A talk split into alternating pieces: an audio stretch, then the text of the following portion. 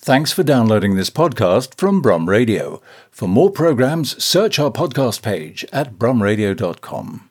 In the heart of Birmingham, one team to bring you your weekend geek. It's the Geeky Brummy Show every Saturday, 12 till 1 on Brum Radio.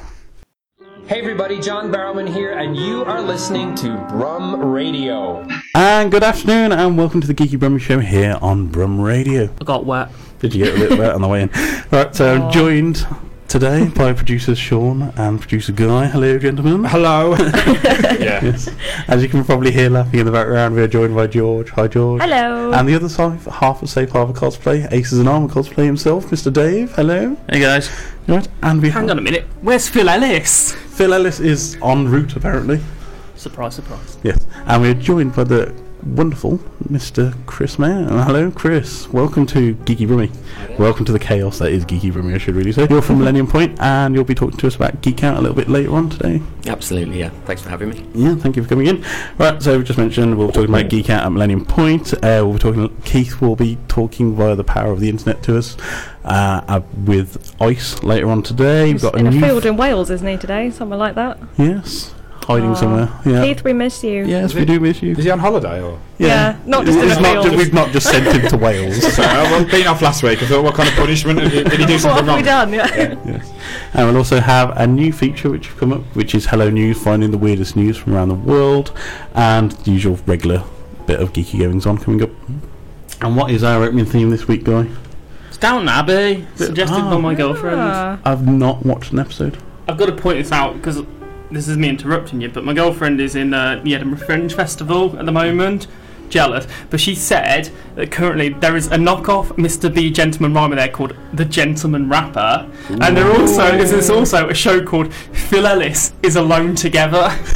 Wow. Where is, We need to save that for when he comes in later and is that tell why us it's about taking this. so long to get into the studio? Ah. I'm also affronted that somebody is ripping off Mr. B, a good Yes. friend of the show. We, he was tweeting us yesterday. Yeah, tweeting yesterday's released his new Aw. song, which is free to download off his SoundCloud page. So Yeah, stick with the original, ladies and gentlemen. you Stay do with put on the Mr. playlist. Big, big, big, big ball. it'll be on the next week's playlist, of course.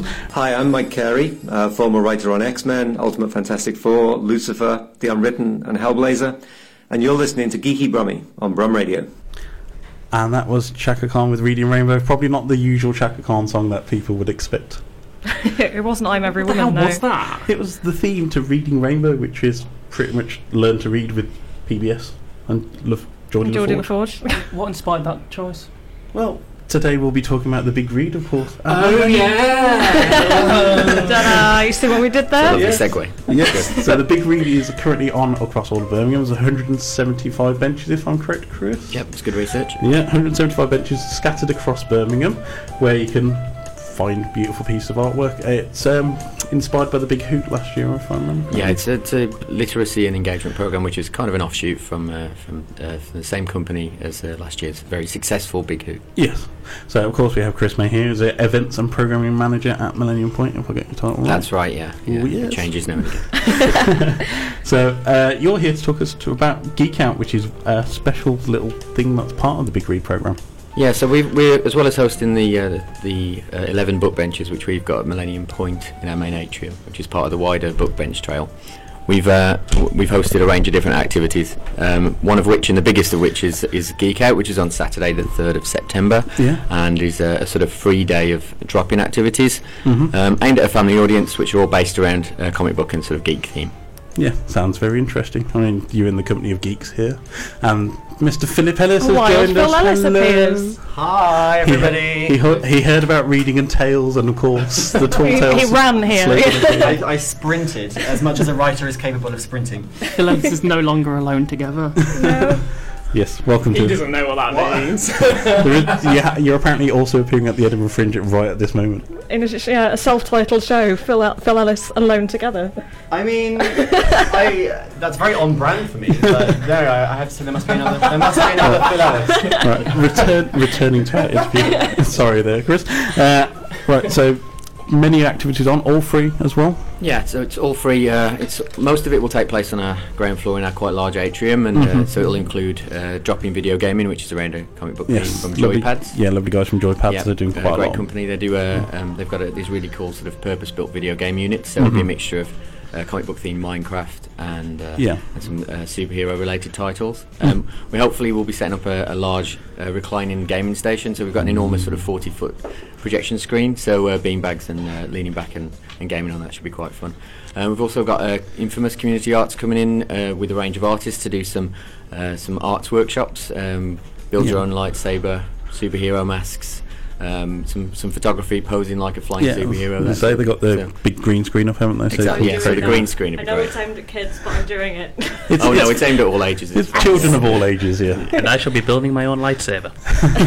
Or will you be Sith or Jedi? That's, that's Ooh, the, that's that's a tough one. Oh, you're gonna go There's Grey all- Jedi. Mm. Hmm, decisions. yeah. Uh, you've also got Nostalgia and Comics also having a quick yeah. So pop-up shop, nostalgia and I think. comics will be coming along and uh, um, running a sort of pop-up comic book shop, which is Yeah. great 'cause great because obviously that's central to the theme. Yes. um, and they're great guys, and we want to get people sort of uh, reading uh, in all kinds of forms, really. Yeah. Um, I mean, if, if people are struggling to read comic books, it's a very, very accessible form. It's great. It's punchy. You got pictures to go along with the words, and I think it's a brilliant way that you're trying to exactly. inspire. I think they're people looking to bring some uh, some all-age books as well, obviously with the family Yeah. audience being quite relevant to that. So. Mhm. Yeah, I mean, something we chat about a lot on this station is comics are for everyone, and not just for Christmas. Christmas. Christmas, no.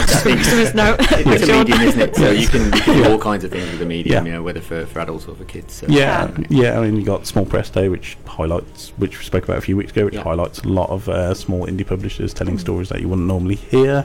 Um, I believe you also got some street food on as well. which Yeah, is- so um, uh, Birmingham's becoming quite well known for that, obviously. Mm-hmm. We've got- We've got three quite popular local traders. So uh, Platinum Pancakes coming along, um, great. Uh, Jabberwocky, you do sort of toasties, and uh, a street food trader called Mr. V that does a range of sort of gourmet burgers. Yeah. So a nice uh, range of choice, I think. Sold. so there's plenty to eat there as well during the day. Um, it sounds really good. So explain about the big read and the incentive behind it. I know it's try and get literacy in there. I mean, Yeah, you've got um, a lot of schools partnered up to paint the benches. Yeah, so the the Big Read is um, run by sort of Wild in Art, uh, along with a Mhm. couple of charities, so uh, particularly Birmingham Children's Hospital. Yeah. Um, and this uh, is a, a sort of education's focused program, and and it sort of combines public engagement with with public art as well as the schools engagement Yeah, and uh, that gets uh, l- sort of 175 schools in this case Yeah. decorating their own book bench. It's a, it's a, ben- a bench shaped, Yeah. in, shaped like a book, Yeah. Mm-hmm. uh, which you can engage in by obviously by sitting on. Um, and those are decorated with a range of different kind of themes based on literary sources. Yeah. So it might be that it's covered in different literary characters, or it's uh, sort of based around the theme of one particular book.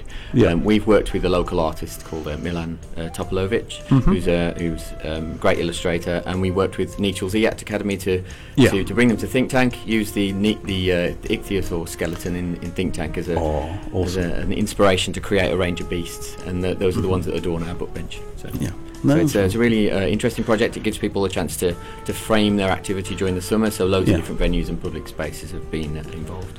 yeah, and it's also an aid of charity at the same time, isn't it? Exactly, yeah, yeah. So, So, um, uh, I think Birmingham it's Children's good. Hospital will Yeah. be um, uh, on on site uh, raising awareness for the, their charity uh, Mhm. and charitable objectives, but as um, but obviously they're on site, kind of joining in with the activities on the day.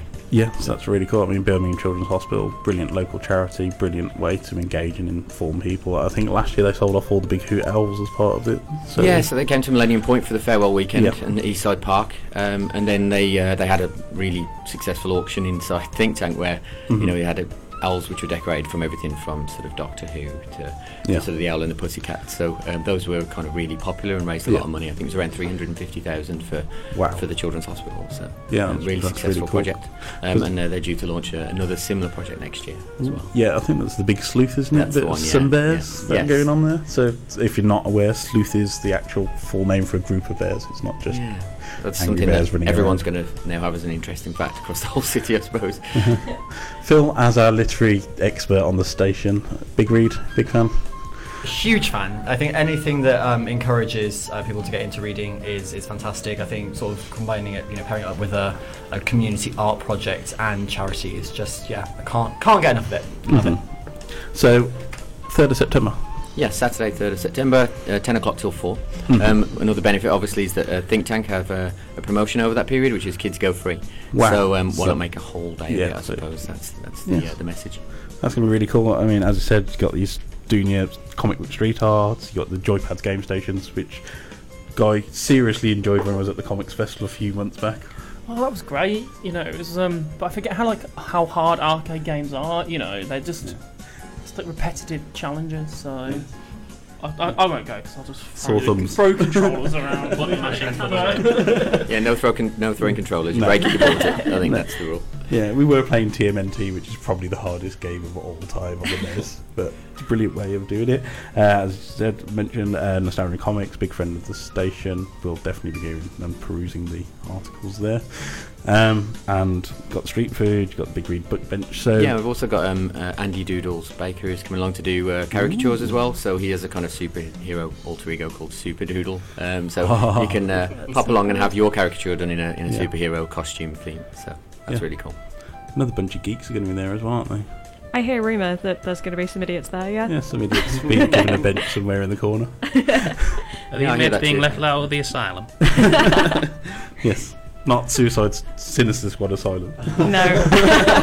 can can we make sure we get some of the super doodles done, please? Yes, well, I think we need a team super doodle done. Yes, one hundred percent, one hundred percent. Because I, I think we could use that for the website and stuff as well. That'd be quality. Yeah. D- dual purpose. Yeah, so um, we will be in attendance for the day as well. So you'll probably see me, George. Guy's going to be disappearing away doing some superhero duties, unfortunately. No, I'm just going on all that. Never mind. Yeah, so you'll see some of us geeks wandering around. I'm sure Phil will get there as well. the big read? So please come and say hello to us while we'll be there. Um, looks like to be an absolute fantastic day. We really can't wait. And yeah, we're really looking forward to it. Yeah. yeah, and we're really looking forward to learning more about the big read while we're there, and probably get some more interviews and have a quick chat while we're in. Yeah, lots of interesting people there on, on the day. Mm-hmm. hmm Thank you very much. Thank you for coming in, Chris. Thank you. A load of news. Right, so time for a bit of news stories going on. We've scoured the internet and found the most random of news stories that are r- around at the moment. Uh, Chris is staying in the studio to join us. Hello, Chris. Hello again. Yeah, so we're going to be talking about some of the oddest things that we've ever seen in the world of news. First one derailed train car hits bar named Derailed in Iowa. Are we sure this isn't just a PR stunt? Yes. That's, that would be genius, wouldn't it? Kind of- yeah. It's, uh, just the serendipity in well, as as the the bar owner, uh, oh no, sorry, as the police officer said in attendance, it's not every day you get to say that. Yeah. Um, I mean, is is I'm, I'm assuming that the bar was pretty close to a train track, which is why Yes. it was called derailed in Yeah. the first place. So it was Um, like right next door to the train track. I well, well, I, I suppose if that, if that's the case, then you know it was, it was only a matter of time. Yeah. Tempting fate calling your bar something like that, maybe. Yeah. So police chief Hugh Anderson says the accident recorded around 4 a.m. Tuesday morning as crews moved rail cars and changed connections in Charles City in Iowa. Uh, it says that it appears the track separated and the grain car tipped 45 degrees into the back of the bar. So, one way to get your shipment of grain alcohol in the building. Oops. Yes. Irony, not just something Phil Ellis Ellis uses on his shirt. Yeah. So, right. Next news That is a story. well ironed shirt. Ah, Thank you for noticing, everybody. Nobody bothered to notice. Thought I I'd make ironed the the effort, shirt. considering I showed up late. It's because he was too busy ironing. That's Right, so the next news story Tokyo's latest government wants to convert the city into anime land. There's going to be a few animaniacs in the world who'll be enjoying this. I'm so confused. How would that be a thing? I- How would I- that I- even work? Yeah, I have I have questions too. It's uh, I mean she doesn't really s- well all this this news story here doesn't exactly outline what that No. would entail. No. I mean, would it just turn, mean turning the entire city of Tokyo into a, an anime theme park or? But isn't that Japan anywhere? Well, I mean, pretty much. Yeah. Yeah, I mean, Akihabara is pretty much anime land No, anyway. I mean, Harajuku and Shibuya are, are crazy enough. Yeah. I think you know it's sort of you do feel like you're you're on something when you're walking around there. I'm not sure that Yeah. it, uh, upping the anime quotient there would um, would be would be a good thing. yeah. And Chris, your thoughts on this? Well, it seems like a bit of an ambitious project. So maybe Yeah. they're maybe they're looking to sort of project instead of like constructing a whole new two-dimensional city. Yes. Um, yeah, it seems a bit strange, but um, quite ambitious, and I, I reckon Yeah. it's probably quite a good tourist trap as well. Maybe uh, it'd be an augmented reality thing like Pokemon Go, where you uh, you, you you you, know, You catch travel through the anime ci- characters whilst yeah, or wandering travel around through the the city. city, and, and you Yeah. know the city in your phone is this sort of anime uh, anime landscape. Maybe that's what you have in mind. Governor of Tokyo, Phil, is uh, on hand to Yeah. uh, to advise on how you can go Yes. about this and how to market it. I think. Have an augmented reality chain. Yeah. for the mayorship. Yeah. What's the point, though? Well, anime is a big thing over there, unfortunately. Well, fortunately for anime fans, unfortunately for anybody who's not a ma- particular anime fan. I think maybe she just wants to, you know, draw the tourism revenue from something other than the love hotels. Yeah. right, next news story. This this is Phil's personal favourite already. I am I- Uh, I'm just gonna let you- delighted by this. I'm So- letting you introduce this one, Phil. I just want to be treated like everyone else, says the Blackburn vampire who sleeps in a coffin and drinks blood. this, I mean, folks at home, aren't you glad that you've tuned into the Geeky Brummy Show? This is just. That's the most extreme equal rights movement I've ever heard. I, I mean, yeah, you know, hashtag vampire lives matter. Um, I, I, I- blood is blood. I, I, um, I, I just. Dar- Darkness Vlad Tepes. Uh, Yes. is his Great name, I, I mean, yeah. you know, uh, if you're going to call your baby that, then I suppose you have to expect this to happen. but um, he, he says he first became attracted to the vampire lifestyle as a teenager. As part of his beliefs, he sleeps in a custom made to measure coffin and, uh, and has a strict ba- balanced diet which steers away from fatty foods, and he drinks cow's and pig's blood as well as a human blood substitute. Um, he said, My life was always a secret until I came out two years ago. So he came out of the coffin two years ago. and, uh, and he's now living openly as uh, I would imagine perhaps the first you know, Blackburn out, vampire, yeah. out Blackburn vampire. How, Uh, how do you so- think he outed himself? Do you think he had like a T-shirt with "I Heart Blood" on? or something? I think maybe, yeah. Like, oh, um, I, Yeah. I want to meet this man. I have Yes. so many questions. I think Um, I my just- favourite quote from this entire article is Garlic doesn't affect me, and I can happily walk, walk around in the sunlight. is that because vampires aren't real? possibly. Mr. Tepes. Yes. I mean, like, um, clicked on, hasn't he? Yes. Imagine like being next to this guy at work, and like you're sat there with your sandwiches, you know, and all of a sudden this guy pulls out a pint of blood next to you. I mean, seriously. I mean, do we think What's that he going on? wears a black cape as well? Yes. I really. You'd have to really. I- wouldn't I- you? I mean, if you're going to don't- do it, don't wanna commit. look Gotta- silly. gotta go for the crushed Exactly. velvet Yeah. look, yeah. Drinking your pig's blood. There's no Um, such thing as My- vamp- my vampire question- smart casual, is it? well, um, I'm no. just, I'm just imagining being sat next to a guy who just looks like the Count. just Sesame Street. Um, Um, My, my, Phil's broken. Um, no, I'm sorry. I've just I've just read the bit where he says that he's um, he's he has a, he's pretty high up in the East Lancashire coven of vampires who call themselves Underworld. Yes. Um, born slippy. I thought that was the underwear factory in Coronation Street. It's, it's also a, a you know franchise of ever decreasing re- returns with Pete Yes. Beckinsale. Um, I just being a vampire is difficult, and of course there are struggles in everyday life. He says, um, but I'm happy to stand by my choice. So it is a choice. Yes. He wasn't born a vampire. He chose to be a vampire. I mean, Yes. Draw what parallels you want, um, but I just I, I you know I say best of luck to him. I want to throw this out to the cosplayers. Is this just like extreme cosplay? It could be, it may be. I mean, I'm sure there are Method cosplay. certain people who get a little too attached Method to cosplay, certain yes. characters, But- perhaps. But, but there's method cosplay, and then there's this. Yeah, I don't think that, think that that's this is the case for too far. There's a, my favourite quote I think from this is the uh, where he states that to be a vampire is to believe that I have a living body but a dead soul. But So- I think there's a lot of preconceptions about being a Surely vampire that's from working films in and an books office. like Twilight or Dracula, which I agree it does sound like working in an office really. And I'm not sure how I think, well how there can there be preconceptions from Dracula, which was kind of one of the preeminent. that is the, vampire, story. There's no preconception when that originates the idea. Um, uh, No, I s- Chris, I'm are you not going to sure about be swapping? Chris, are you going to be swapping to the vampire life? Uh, no, it doesn't look particularly enticing, does it? To be honest, um, pig's blood. No. But also, we're Um, staying away from fatty foods. I mean, Uh, Surely, where's the fun there? surely that's just black pudding. Black if it's pudding, pink. yeah. What, what's blood substitute? Are we talking ketchup or what? Yeah. I'm thinking cherry aid. Yeah, Ribena. Go, going for the full. Like, Nice bit of iron. I have only one question. Does he say blah blah blah? Apparently, that's offensive. apparently, the coffin is a choice option to being a vampire. So like they get the choice of having a coffin. And he's like he does it because he feels right. Hashtag not all vampires. But you know, you've only taken that option because that's what you've read about vampires, right? You know, it's So like you're a self-perpetuating stereotype, a poser, if you will. Maybe he couldn't get his divan for the door, and he had to go for something a little bit thinner, so he went for the coffin. Well, I model. suppose, yeah. I mean, it's the issue with being a renter these days, isn't Yeah. it? If he's only staying in a, in a, in a Do you studio think- flat, you, you, you know, it saves space. Yeah. Do, you, do you think there's anything like with um, you know, how, like mods aren't considered real mods unless they've got a Vespa or a Lambretta? Do you think the other vampires must have looked at him before he got the coffin and were like, "Oh, you're not there's like serious a- about this, I, I mate"? reckon there's a hierarchy of snobbery. You know, there's these vampire hipsters who are like, well, unless you've got a coffin and you were into it before it was cool, then you're not a real vampire. yeah, I, I've, I've got a memory coffin. Oh no, no, no. that's not that's not cool, man. That's Right. okay, on to our next story. Rio Olympics bathroom sign bans fishing in toilets. Um, I mean, that's sensible. Yep. What? Hold on, just repeat. that. That's not even a sentence. What Rio are you- Olympics That's bathroom not real sign English. bans fishing in toilets. A US Olympian competing in the Rio de Janeiro one f- f- shared this on Instagram. It was a basketball star, Elena Del Donne. Uh, she posted a sign outside the Olympic Village which bans throwing trash in the toilets, vomiting in the toilets, standing on top of the toilets to squat over the bowl, using a fishing rod to catch sea life in the toilets, and standing sideways at the urinal.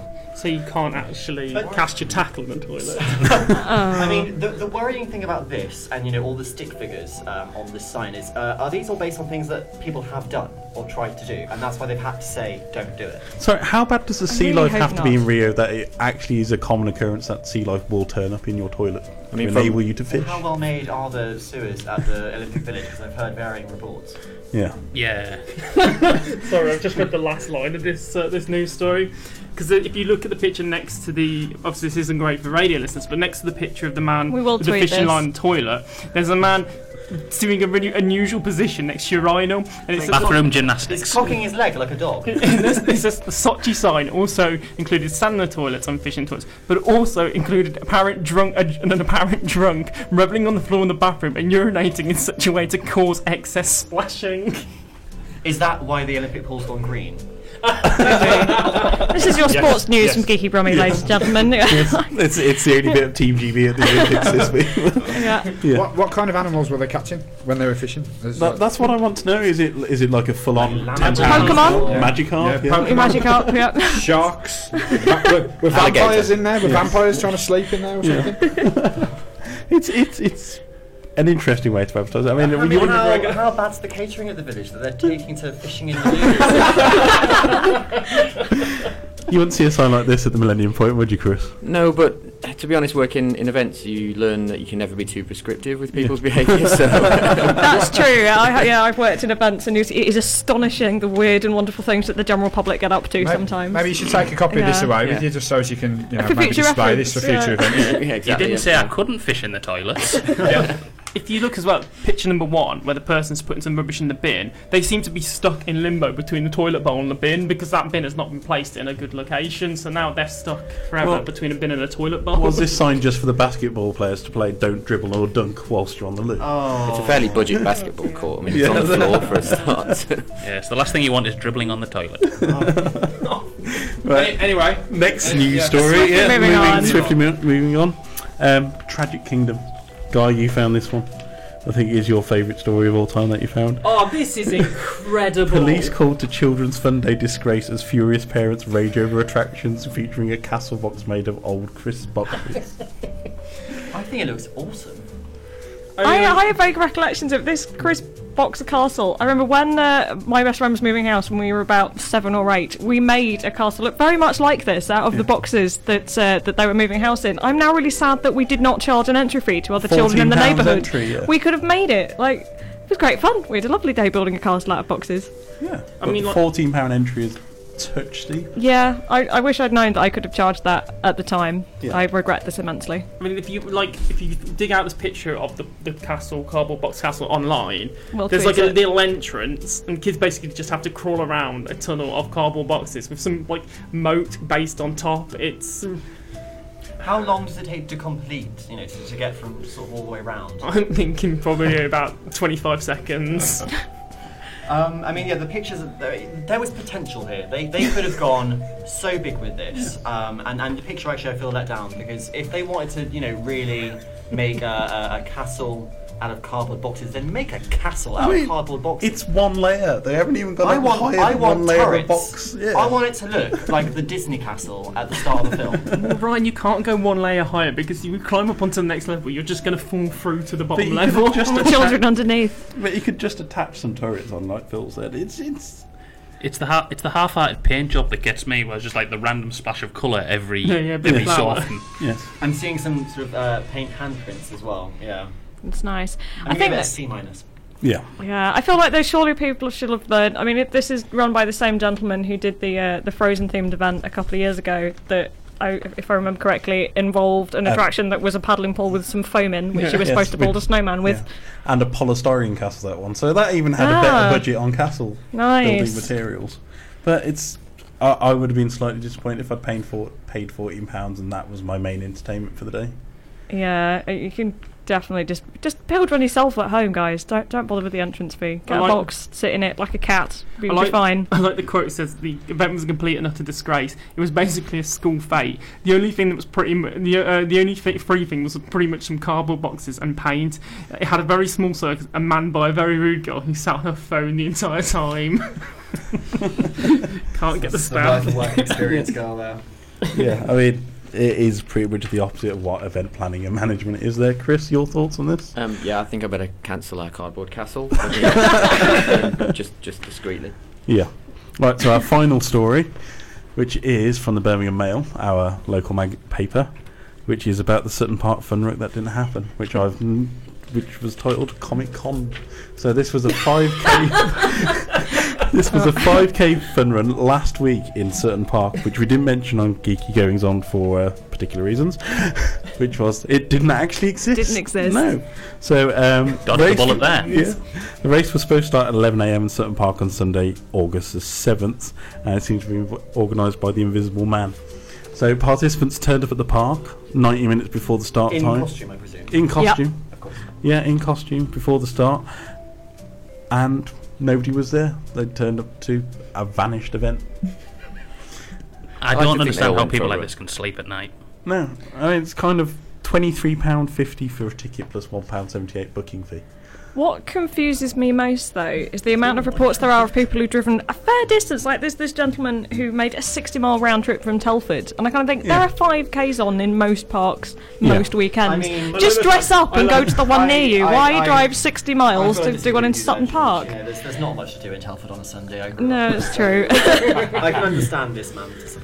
It's, he was truly angry, apparently. But yeah, but Eventbrite stepped in. They have refunded the money, which is very good of them considering it's not their event. So, do we know who organised No. this? No. It was on just Facebook. A, a, a rather large-scale troll.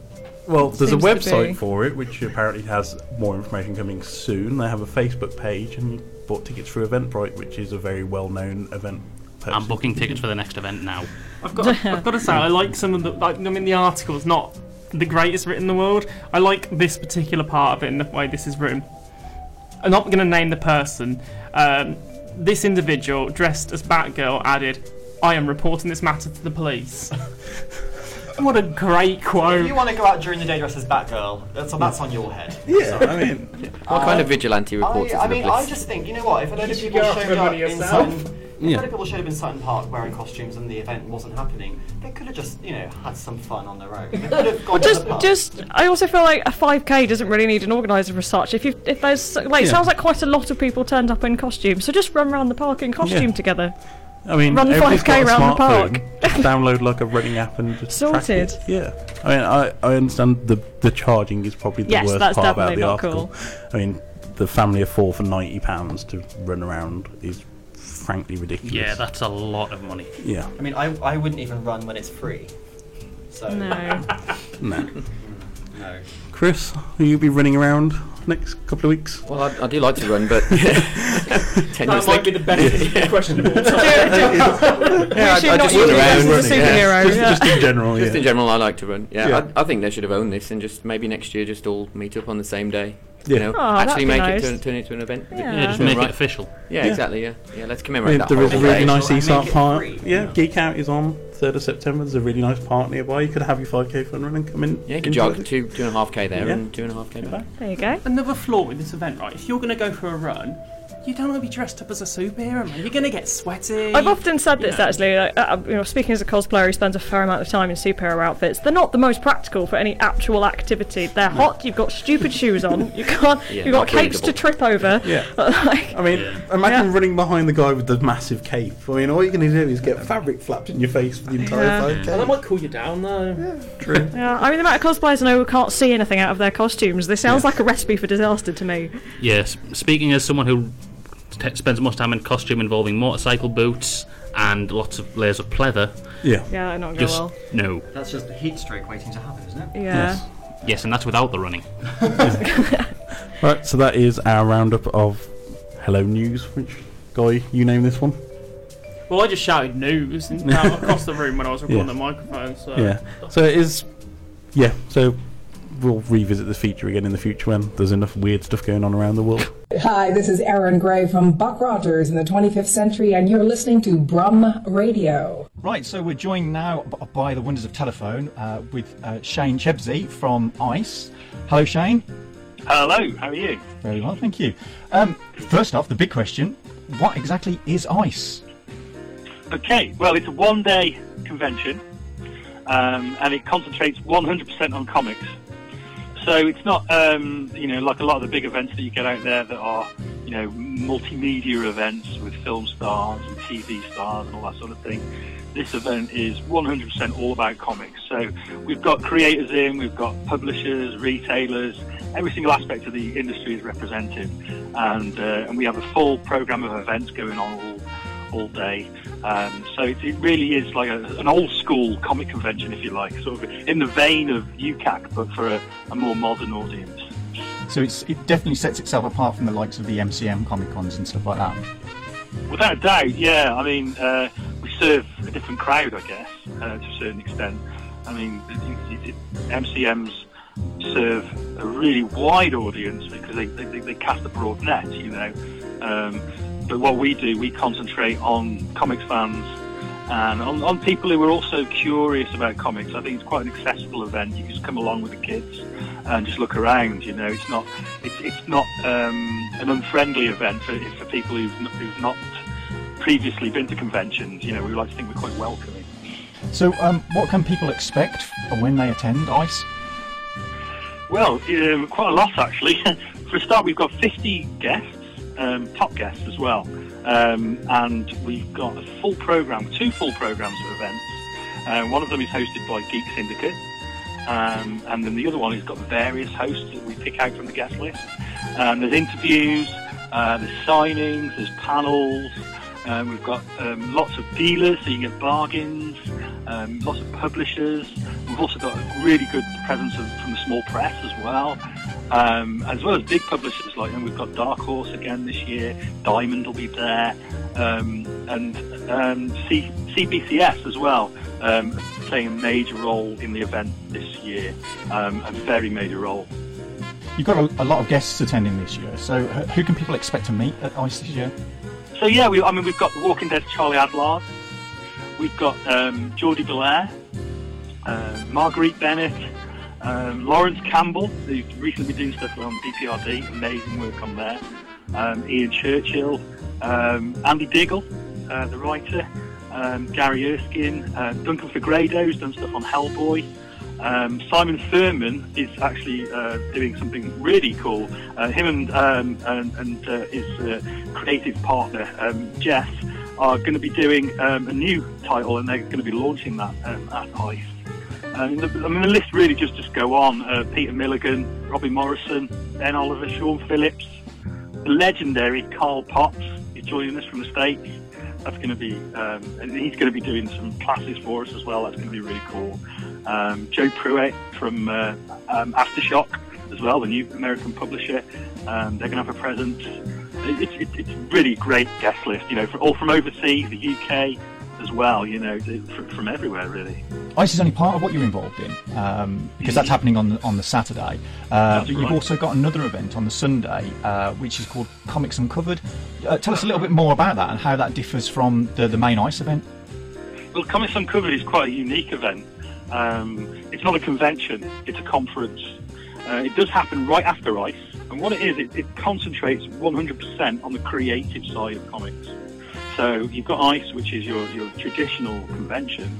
Um, we, all conventions I've been to and all conventions I did in the past were always um, there was always an element of you know portfolio reviews and workshops and things like that. And I just thought, what a great idea it would be to have an event totally devoted to that side of things. So when you come to Comics Uncovered, um, you, you're going to be exposed to a totally different thing to what you'd normally be used to. Um, we've got workshops, we've got master classes, uh, there are one-to-one portfolio reviews, there's a networking party. It really is all about um, finding out more about the creative process. Uh, So it's attractive to fans as well, but really more so for those who are genuinely interested in finding a career in comics um, because we've got uh, publishers involved as well. I mean, Dark Horse are going to be there. We've got an editor, um, Philip Simon, and uh, Jim Chadwick from DC Comics is going to be there as well. So we've got a really good presence from, from America, as, and I think Titan are going to be doing portfolio reviews as well. And some of the guys doing talks, I mean, these are the best guys in the business. You know, these are the guys who are doing it for themselves. Some of the best professionals, you know, some of the most respected professionals. As I mentioned earlier, we've got Carl Potts um, doing um, a class. Um, Declan Shalvey this year is doing a, a great uh, class on um, storytelling. That's going to be great. And we've got a great inking class as well from Cam Smith. You know, so the best people in the business are basically passing on their knowledge to, to people who, who, co- who want to come and learn. It's, it's a unique opportunity, it really is. So it's, it's the perfect thing for those people that, that are out there that are, that are writers uh, and artists who are looking for the, the opportunity to find out how to best present their work, get involved, learn from professionals about how they can actually s- break into the industry. Yeah, definitely. I mean, as well as the nuts and bolts, you know, the actual, you know, how to draw or how to, you know, the tips on writing. We- We've got writers' workshops as well. Um, there's colouring, And all as well as all the disciplines involved in creating comics. Yes, there's advice as well from editors, you know, directly from the people who would be giving you the job. You know, so you, you can't get better advice than that really. Um, if you're serious about working in comics, you know, it, it's an essential event, you know, it really is. Um, because there's just nothing like that, that in England uh, at all. You know, there's, the- it, it, get- like I say, it gets touched on in lots of conventions, but this is completely devoted to it. Yeah. And we're now also doing some stuff as well um, to help people after the event. We've got some ideas that we're working with some publishers and some artists about mentoring after the event is over. And I think that is really adding another dimension to the whole thing. You're not just coming and having, you know, a workshop and then walking away inspired. You're walking away inspired and then you've also got contacts later on to follow up on that inspiration and actually make sure that you can take it further and, you know, find the work or, or if you want to publish your own stuff, there's, there's advice for that as well. This is the third year for ICE in Birmingham. Um, It is, yeah. So, i- is, is there any particular reason, or is there is there something special about Birmingham that keeps you coming back year after year? Birmingham is a really vibrant uh, city, and it's always had this history of the arts and culture. And obviously, the first comic convention in the UK was held in Birmingham, and I believe it was 1968. So it has this this, this history, um, and it- and it's also full of uh, um, comic artists and creators. The, the amount of local talent is, is incredible. So it, it, it's it's almost the perfect choice, really, for an event like this. And I just love the city. I've always loved Brum, you know, uh, from a very young age, and it's just it's just the best place for me to do a show. Fantastic. So you've, you've got a history with events like this. You, you, you've been involved in BIX in previous years, which was another That's great right, event, yeah. and the ice the events that I've been to over the past few years have been fantastic as well. Um, what, what do you get out of, of hosting all of these events? it, it's a sense of satisfaction, really, um, especially with Comics Uncovered. You know, I mean, I love putting on a good event, um, just to see the happy faces. You know, when you see uh, somebody meeting their idol, or you see that somebody's just got some work. You know, uh, helping people achieve their dreams, um, helping kids, you know, meet people they thought they'd never meet, or be inspired. Every time, you know, you see that happen, every time you see uh, somebody's face light up when they meet somebody or they find this bargain that they've been after for years, you know, this, this comic that they've never been able to find, or whatever it is, um, those moments, they just stay with you, they really do. And uh, that, you know, it's, it's, all- it's so satisfying uh, to see that um, and to experience that with the fans and with the creators. And for me, it's really important what some of the work that we do as well, uh, because there are no, you know, there are are not many outlets or, or opportunities for comic creators in the UK to sort of find work and to um, have a, have have advice and things like that. So to be able to provide that, um, it, it gives you a great sense of satisfaction at the end of the weekend. You know, um, and you feel like you've done a good job. And you- that's that's all the payment you need. We just need to let people know uh, we're about a month away from it. So if you can just let us know when it's actually happening, where the venue is, and how people find out about the event and where they can get their tickets. Okay, well, if you go to our main website, which is uh, smallzone.co.uk, uh, that links you to all of our events.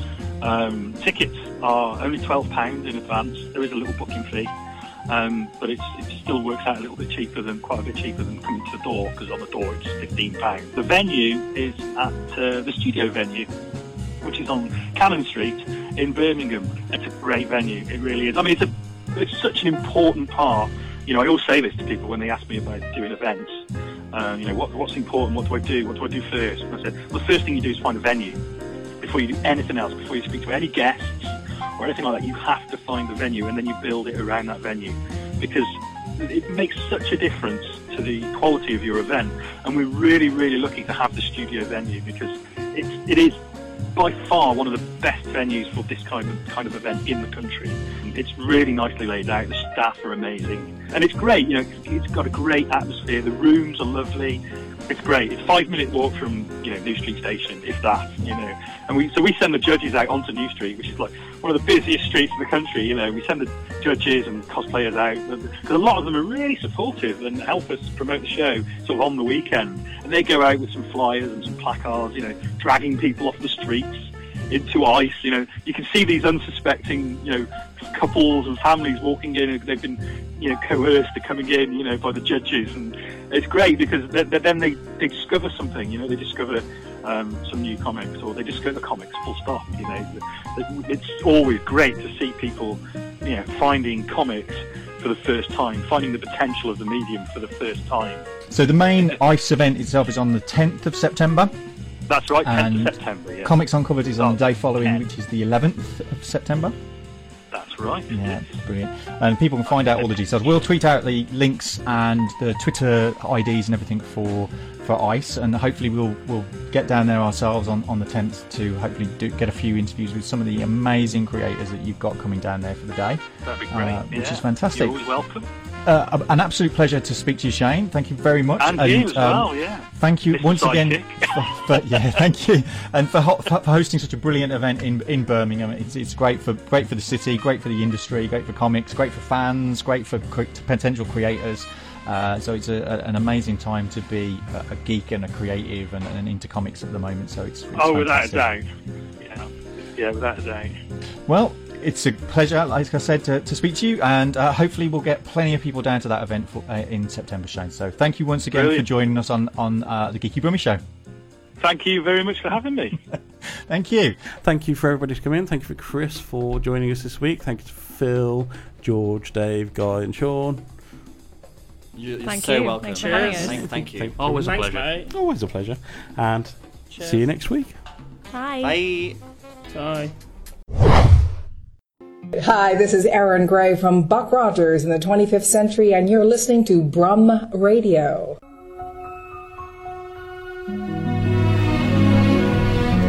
Good afternoon, welcome to the Geeky Brum Show here on Brum Radio. This week, without Ryan Parrish, as you may have noticed, he's in fact with me, George Ellesmere. Ryan is recovering from a chest infection, but fear not, I'm not alone in keeping the Geeky Brummy ship afloat this week. Here with me, we've got producer Guy. Hi, Guy. How you doing? I'm fairly certain we might get sued for using that. Excellent. Master of Tales, Phil Ellis, is in the studio. Hello, Phil. hello. And we've also got the other half of Safe Harbour Cosplay, Dave, Hello. and King of Pound Shop Cosplay himself, Sam is here. Hello. Hello. Guy, what is our opening theme this week?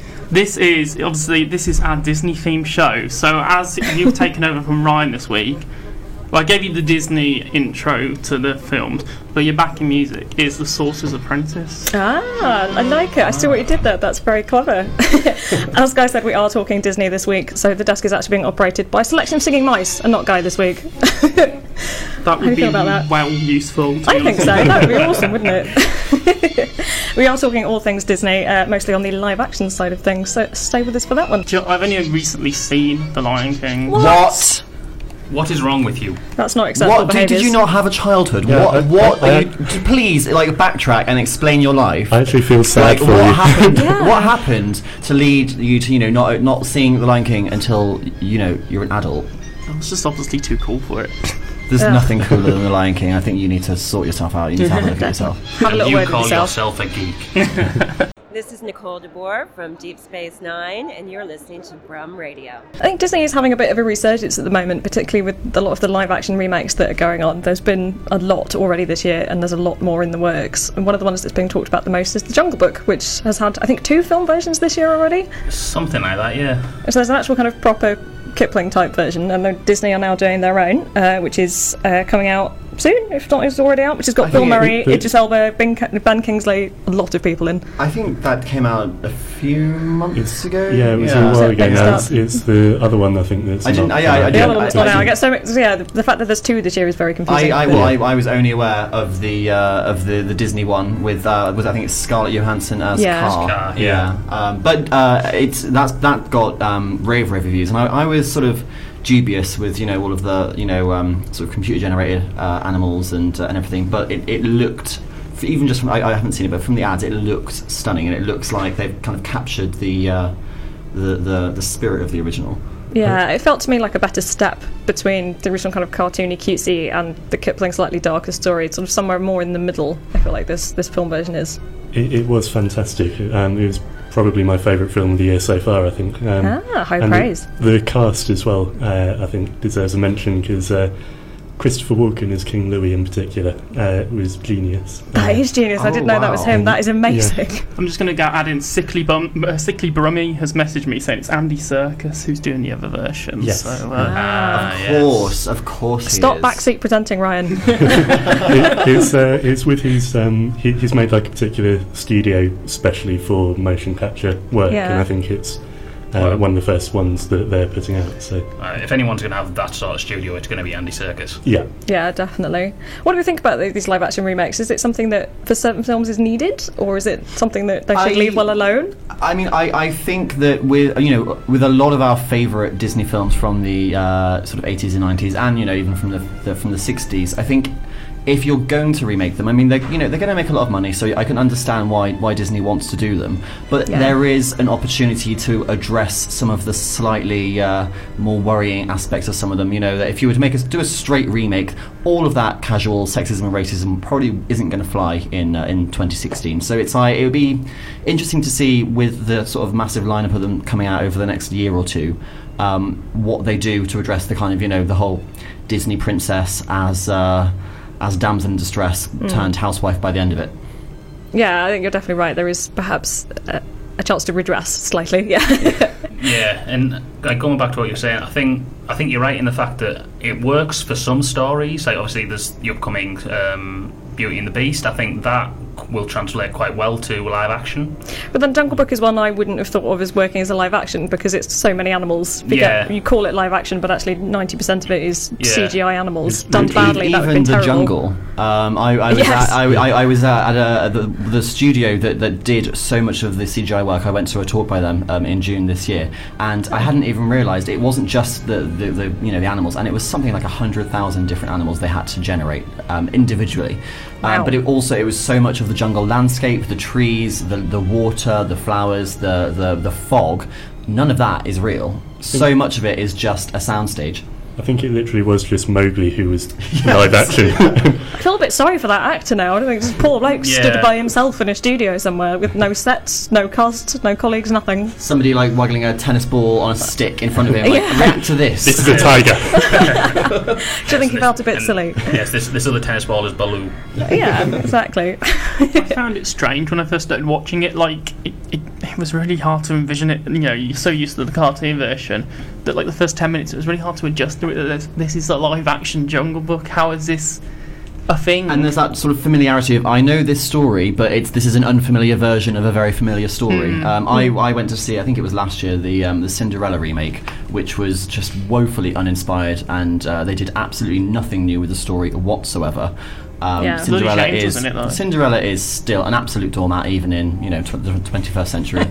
um, the, the, the whole moral of that story was have courage and be kind. But I wanted to reach into the screen and shake Lily James and say, have courage and be kind, but grow a backbone, my dear. Yeah, there should be a Um, Uh, movie about and more so, than and, shoes. and that was yeah. So I just feel like in Beauty and the Beast, you know, that's another one where there's actually it's been criticised as you know basically it's a fairy tale about Stockholm syndrome. Yes. So, um, but we were chatting uh, before the show about you know with Emma Watson's involvement. Obviously, she's very very uh, much uh, an active uh, feminist in in the uh, entertainment industry. So it would be it would be nice if there was a a reframing of that story. I think too, having Emma Watson, who is an actress famous for being clever, is a very shrewd move on Disney's part to cast somebody like that as Belle, and kind of she is beautiful but Yeah. also intelligent. That's Yeah. that's quite And nice. If it's they like can like- focus on that, that'd yeah, be good. I mean, I think between both points, the fact that she's actually, you know, willing to do this film and uh, and is quite you know passionate about it.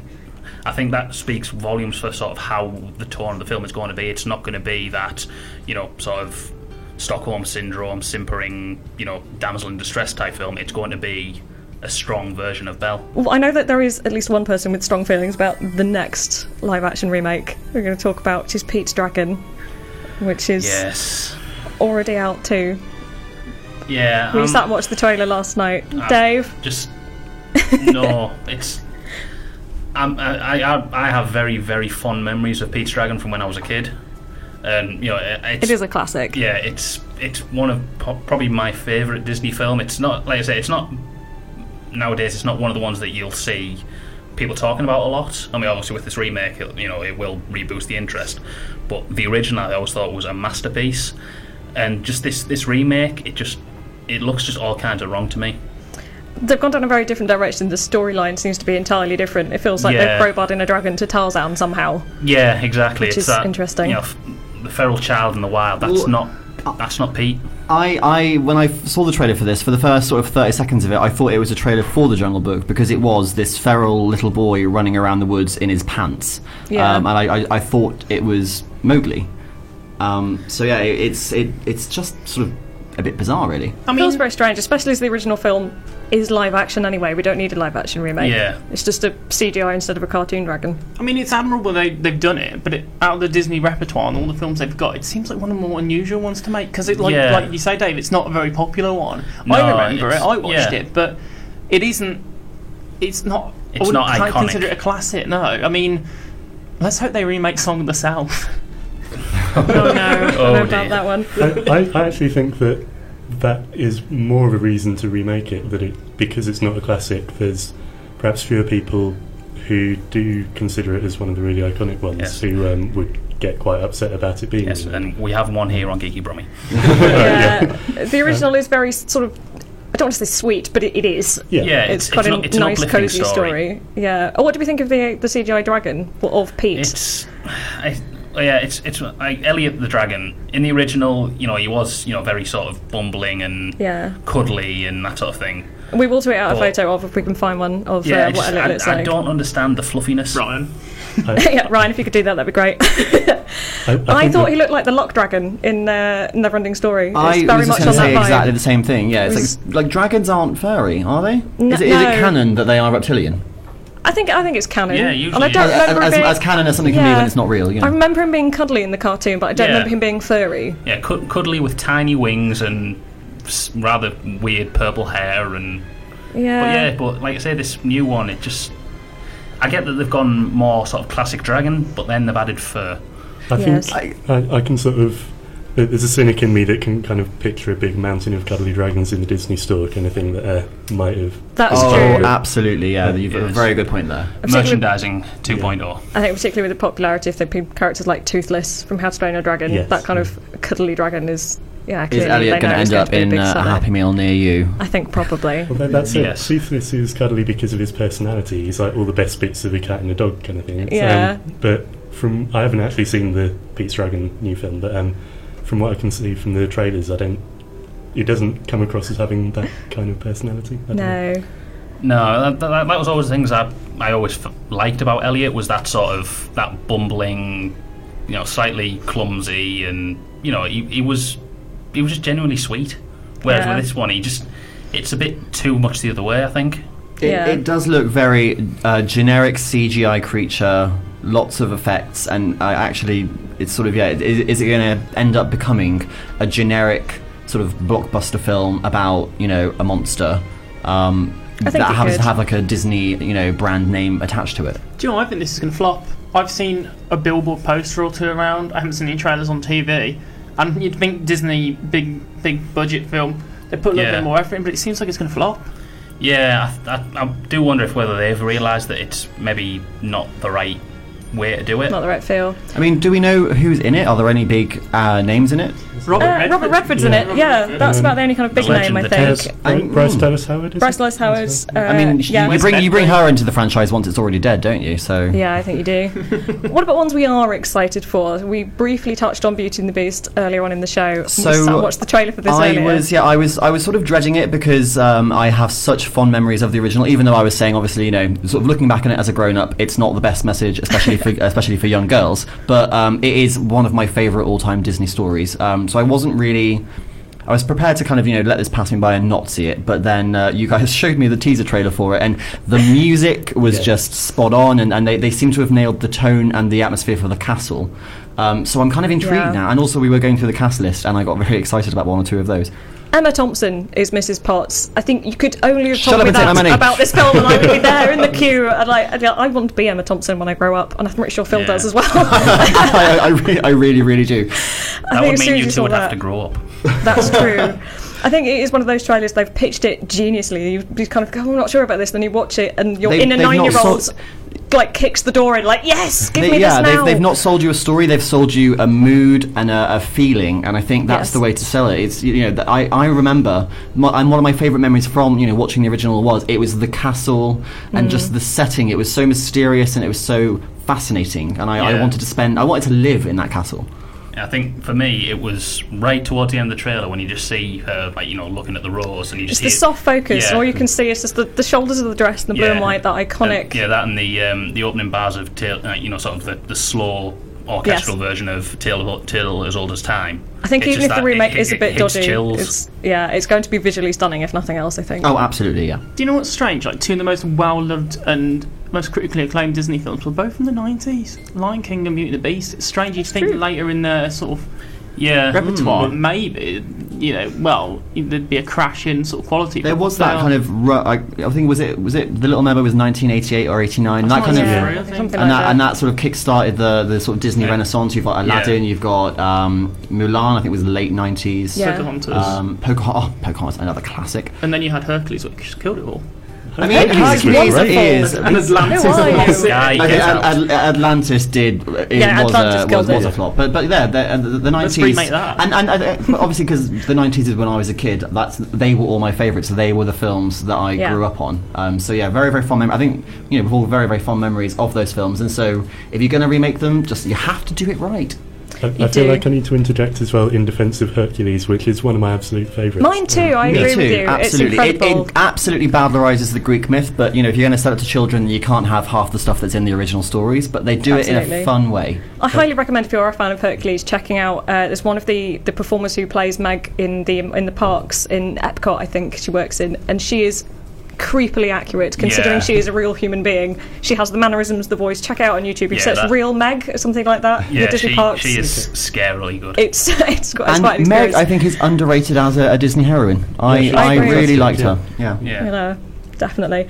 There are a lot of plans. Disney kind of seem to be churning these out. The most of them at the moment are just in the stages of rumoured to be working on. Some of the ones we spoke about earlier. There's talk of a 101 Dalmatians prequel about Cruella de Vil starring Emma Stone. I mean, I wasn't when you. I hear the words 100 Dalmatians prequel, Cruella de Vil, I don't care, and then you say Emma Stone, and again, it's, It's the Emma just- Thompson effect, it's- I'm there. Yeah, you you know what? Yeah, immediately I kind of know what that film's going to be, and I'm here for it. Yeah. I think it's interesting they are taking a lot of these stories from the perspective of the villains, supposed to be with Maleficent being so yeah, successful. and, and, and uh, I mean, well, it was success. I, I had problems with Maleficent, but I agree, I Angelina was Jolie disappointed. was the, just flawlessly cast, Yeah. and even when the story was really, really fumbling, you know, she was just stunning to look at. She was that character. Yeah, she looked perfect. I think they are doing the stories again for grown-ups. It is that we are the kids who grew up with the '90s stories who've grown up to realise that the bad guys were by far the best characters. Whether that's oh, absolutely, Yeah. and also, and, and, and it's fun to have you know sort of um, anti-heroines instead of you know, in the age Absolutely. of the, the the dull anti-hero on TV. It's nice to have some bad girls on the big screen. absolutely. Some of the other ones that are being talked about are Peter Pan, uh, Pinocchio, The Sword in the do Stone. We need another Peter Pan film. I mean, There's that that and I there's mean, the 2003 version with Jeremy Sumpter, which is clearly the, the, the definitive. No, it's terrible. Don't watch it. Watch Hook. That's the best live is- action Peter Pan. of course, the best uh, the best Hook is the best installment in that Rob, franchise. Robin Williams, that's all needs to be said. Yeah. Definitely. Uh, Mulan, they're talking about. We- We spoke about that a little bit I- before the show. I have very, again very very fond memories of Mulan. I think that if they do that right, um, it could be fantastic because again it's a it's a, a brilliant strong female led story. It's a based on you know a true story, which makes it even you know more brilliant. Um, I, I just yeah I, I, again with the whole sort of inserting CGI into the live action things, how they're going to do Yeah. Mushu, I'm I'm I'm not sure. But But it's I, have to be cast well to work, I think. we all reserve judgment. The Yeah. one, the one on the list that amuses us the most is Winnie the Pooh. I mean, seriously, I want to see a fat lad in a Winnie the Pooh suit. With See, it's, I mean, this is what I was sort of mentioning earlier was that sort of there's certain stories like as you said, Phil, Mulan. Um, I think Be- Beauty, Beauty and the Beast, as I said earlier, will work. But stories like Dumbo, Winnie the Pooh, I don't see how those are going to work well on as live action. I'm intrigued by Dumbo because Tim Burton's directing it. Which, uh, Oh. Really? I didn't know that. That's That would be interesting. because his Alice in Wonderland reboot worked so well. Yeah. yeah, that's going to be a slightly creepy looking Really- elephant. The whole film is going to be the elephants on parade bit, isn't it? That's it. Yeah. That's Yeah, it. Just, basically. yeah. On a Yeah. side note, Phil Ellis looks like a slightly sort of older, gone off the rails Christopher Robin. now casting Phil Ellis. Yeah, that's Christopher Robin Um, I in mean, the I'll, I'll live-action take remake. that. it's like Christopher Robin, you know, after he All uh, grown sort of up. discovers cigarettes. Yeah, well, think I've, so. I've definitely got the belly for Winnie the Pooh. Let's make our own version, guys. Sorted. Fantastic. what about okay? So dreamcasting. If you could make remake any of the, the, the old classics, which would you have done as a live action, and who would you I, cast? uh, I mean, I, I kind of feel that you could reunite Dev Patel and Frida Pinto from Slumdog Millionaire and have them as Aladdin and Jasmine. Ooh, interesting. that, could be good. But I do also feel that it would be impossible to cast anyone as Genie. Um, that No, would you be couldn't. anywhere anywhere near the greatness of Robin Williams in that in that character. Yeah, it's regardless of what format, whoever you know. Obviously, there's, there's been talk of a live action Aladdin for you know a couple of years now. They can't. There's a discussion within the Robin Williams estate. Disney are not allowed to use any of those outtakes for 25 years in any way, apparently. But, you know, Which is a rega- shame. you know, it's it's one of those things where, regardless of you know whether it's an animated version or whether it's live action or a TV show, or whatever, whoever plays Genie has some impossibly big shoes to fill. Mm. What about anybody else? Anything else you'd like to see done as a live action remake? We did have a message from Sickly, Bl- uh, Sickly Brummy again, and uh, he said uh, the Black Hole, the darkest Disney movie ever. I mean, to The be honest, Black when he says Cauldron. Black The Hole, Black I think Cauldron. he's Black staring down Cauldron. the No. toilet at the moment. Oh, Black. I don't remember this one at all. I No. think there's a ride based on it. Yeah, the- the black- There the is, black hole's a yes. very I'm obscure gonna get an Disney one. IMDb Yeah. link sent to me any minute now from Ryan. Yeah. I Probably, guarantee it's it. gotta look into it. Yeah, What it's, about- it's one of those ones I've heard of it, I've never actually seen it. It's, I think maybe you know um, the the ones based on English myths, so the Black Cauldron, or, or sorry, Welsh, Welsh, not not English, but, um, so or British myths, so the Black Cauldron, or even the Sword in the Stone. I Sword think and would Stone be is great. one they're discussing. Yeah. Uh, It is Yeah. here on my list, on You my would cheat sheet need the from Ryan. perfect Merlin and, and Arthur, uh, but a- again, I suppose you know the King You Arthur would. story has been so played out. I think maybe you know Yeah. let's let's let's have something different. Yeah. Parrot the Black Hole, a research vessel finds a missing ship commanded by a mysterious scientist on the edge of a black hole. There you go. yeah, it was it was Could I very recommend different that for one? Disney at the time. Yeah. Do you know what? Let's let's do it. The Rescuers Down Under. I love the rescuers. Basil the Great Mouse Detective. Can we have a movie version of the stage show of The Lion King? That I would be all over.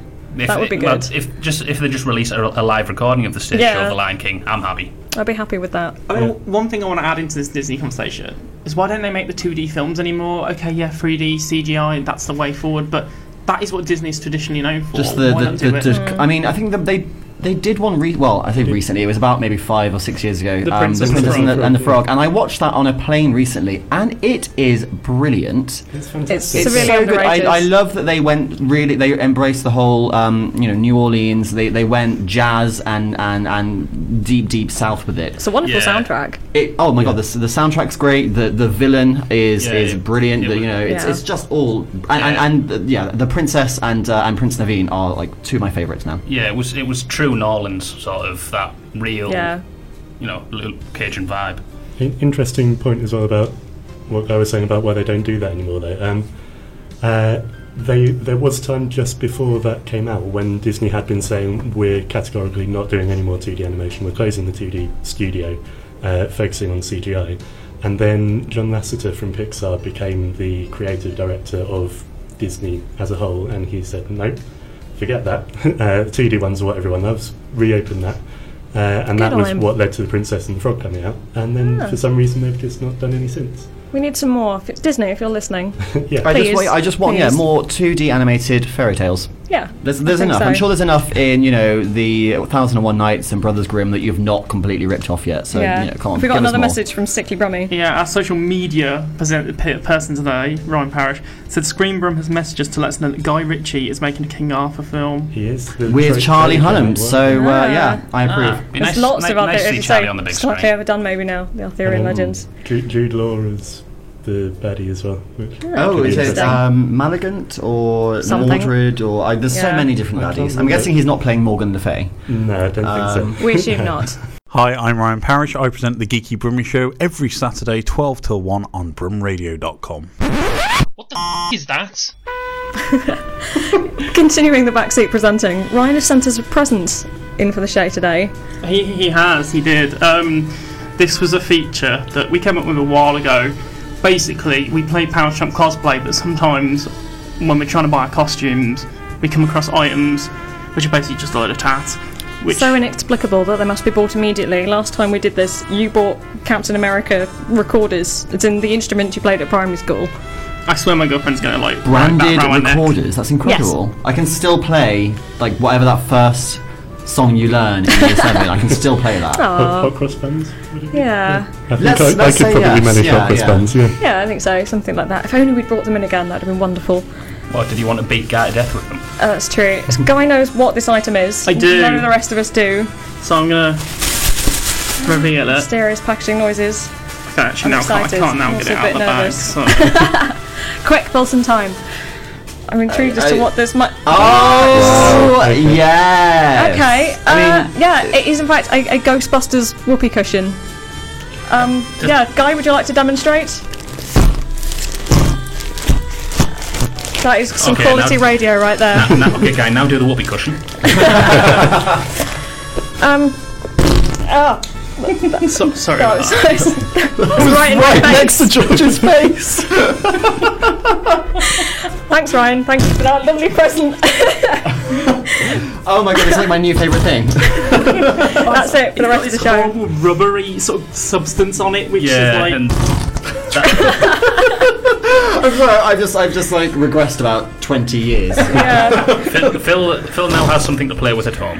yeah, that's it. We, yeah, thanks, Ryan, for your lovely, If lovely anyone present. gets upset that you can just say Ghost did it. Um, The ghost Exactly. thing. It was It a was ghost, ghosts. exactly. It I'll was I'll tell you Slimer. what, let's leave that on the chef when Sean comes in for the A list later. So you're welcome, you're welcome to the A list with Sean Minor. Oh, that's some high quality radio right there. Um, yeah, thank you for that, Uh, Ryan. Thanks, Ryan. So, um, yeah, toilet humour. It's always quite good. literally. That's, that, yep. This is what happens. The grown ups are away, and look what's happened. this is why Keith's not allowed to go on holiday. Hey, This sounds kind like- of thing goes on. Sounds like a bit like a uh, Grandmaster Pice Alpha, that does. So. It does a little bit, actually. Yeah. Let's reenact it. Ooh, I don't like the mountain very much. That was lovely. Hello, this is Martha Hackett. I played Seska on Voyager, and you're listening to Room Radio. It's time to play Top Drums. It is time to play Top Trumps, and this week's pack, the theme we have is, of course, Frozen, the new Disney classic. I think we should kick off with uh, Philip Elsa himself over there. Um, Yeah, yeah, okay, all right. So uh, I'm, I'm, I'm gonna I'm gonna play perhaps you know the uh, the strongest card in this deck. I, I, I have a good feeling I'm gonna win this week uh, again. As usual. Um, so I'm gonna play Elsa herself Oh. uh, with bravery of 47. Ooh. Dave? Okay, I'm going to have to go with um, the staff from Castle Arundel, Bravery 22. That's a desperate card. I mean, Ah. That is. I really feel like they've You- scraped You the can barrels tell out that of this enough film is not characters. populated with more than perhaps you know sort of three or four main players. Definitely. Sam, what have Um, you got for us? I'm going to have to go with Jan Sven, uh, Bravery 35. Nice. Sven is the moose, right? He is. Yeah. Um, this one Excellent. is a baby moose. Ah, very cute. Uh, continuing the theme of scraping the barrel for characters, I'm just going to throw away this card. I think uh, I, I've got an Arendelle baby, whose role in the film, according to the card, is uh, to giggle with glee at the sight of a princess. Her bravery is only three. So, a key character. Yes, very important. Joe, I've never seen this bloody film and I've got no intention to, so I don't know who these are. The Duke's bodyguards. Duke of Weston has two strong bodyguards to protect him in Arendelle. Good for him. He obviously just likes men hanging around him. Bravery, 18. Not that brave. So of course, Elsa wins that one. Yeah. How- how- obviously. How do you have bodyguards that aren't brave? That's true. You would think they should be braver, but I guess you can't be braver obviously than they're the just main not very good at character. their jobs. No, that's true. They do belong to a villain. Spoilers. so It's alright, I'm not going to watch it. okay, that's okay then. Dave, Okay, and again, continuing the theme of scraping the bottom of the barrel, I'm going to go with the people of Arundel. all of them, including yes, the Arendelle the- baby. The, the, en- the entire village, um, which have a combined strength of seven. That's terrible. What are they doing? Obviously, not eating their vitamins. Obviously not. I, I'm going to go with wolves. Uh, Just just collective yeah, wolves. just, just- okay. just wolves. Uh, but they have strength 13. Oh. Uh, I've again got a slightly weird collective. I've got Wandering Oaken's family. Um, their collective strength is only marginally better than the people of Arend- Arendelle. Theirs is eight. Uh, I've got a German dignitary. the world watches in excitement as Arendelle's gates opened for coronation. After being closed for such a long time, Germany sends a dignitary to meet a newly crowned co- king, queen. Seriously, this oh. Yeah. strength ten. He's got a nice moustache though. That is an excellent moustache. Um, I've got another sort of, you know, I would say second or third or fourth tier character. This is uh, not Prince Hans, but his horse. Ah, Uh, excellent. with yep. strength of seven. ah, strong. ho- So the horse is as strong as all the people in Arendelle combined. Yep. And, and the German dignitary is stronger. Uh, yes, that's worrying, isn't it? That's that's not how that should go. Don't mention the war. all that sauerkraut's just giving him. Uh, Yeah, that must be what it is. Sorry, the, the wolves have that one. I, I think so.